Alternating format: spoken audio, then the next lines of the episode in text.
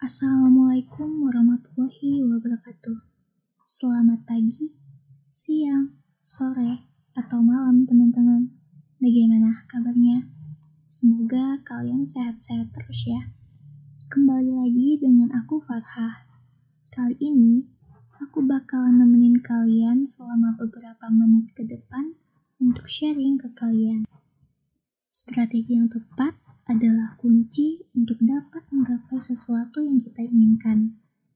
Karena pada dasarnya, mengejar sesuatu butuh adanya strategi sebelum memulai untuk berproses.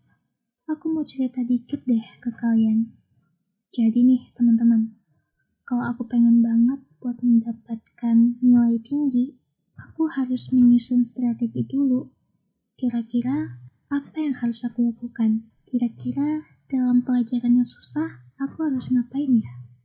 Nah, aku mulai itu teman-teman buat nyusun strategi yang harus aku lakukan demi tercapainya dalam mendapatkan nilai tinggi dan aku juga paham tentang materi-materi itu. Dalam mencapai sesuatu yang kita inginkan, pasti butuh adanya proses dan kesabaran di dalamnya. Makanya, dalam memilih strategi yang benar, kita pasti mendapatkan hal serupa dengan apa yang kita inginkan. Kalau cara kalian nih, teman-teman, untuk melakukan strategi itu gimana sih? Hmm, kalau aku pribadi sih, dalam melakukan strategi ini, aku perlu banget tujuan yang aku inginkan itu seperti apa dulu. Kemudian, aku mulai merancang nih, kira-kira apa ya yang harus aku lakukan. Dan setelah itu, aku mulai mencoba mencoba, dan berproses. Mungkin untuk gagal itu pasti ada ya teman-teman. Tapi baik lagi ke kita.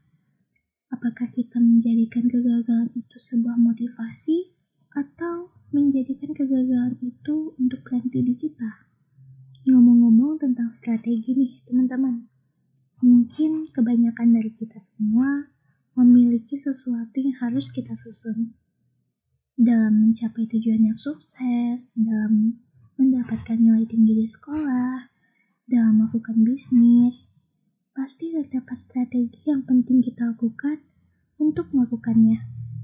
Kehidupan kita pasti butuh akan adanya strategi yang dibutuhkan. Sebagaimana kehidupan kita ini perlu adanya mengeksplor banyak hal, perlu juga adanya mencoba dalam mencari tujuan kehidupan kita ke depannya. Ibaratkan rumah tanpa pondasi, pastinya rumah kita nggak akan berdiri dengan kokoh, teman-teman. Jadi, menurut kalian gimana nih? Strategi itu penting nggak sih? Terima kasih teman-teman udah mau dengerin podcast dari Melisankan Pikiran. Kalau kalian punya saran, masukan, atau sharing tentang pengalaman kalian, bisa banget buat kirim ke Instagramnya Melisankan Pikiran atau kirim ke email kita di melisankanpikiran@gmail.com. Aku tunggu cerita dari kalian. Daripada nambah pikiran, mending dibicarakan. Wassalamualaikum warahmatullahi wabarakatuh.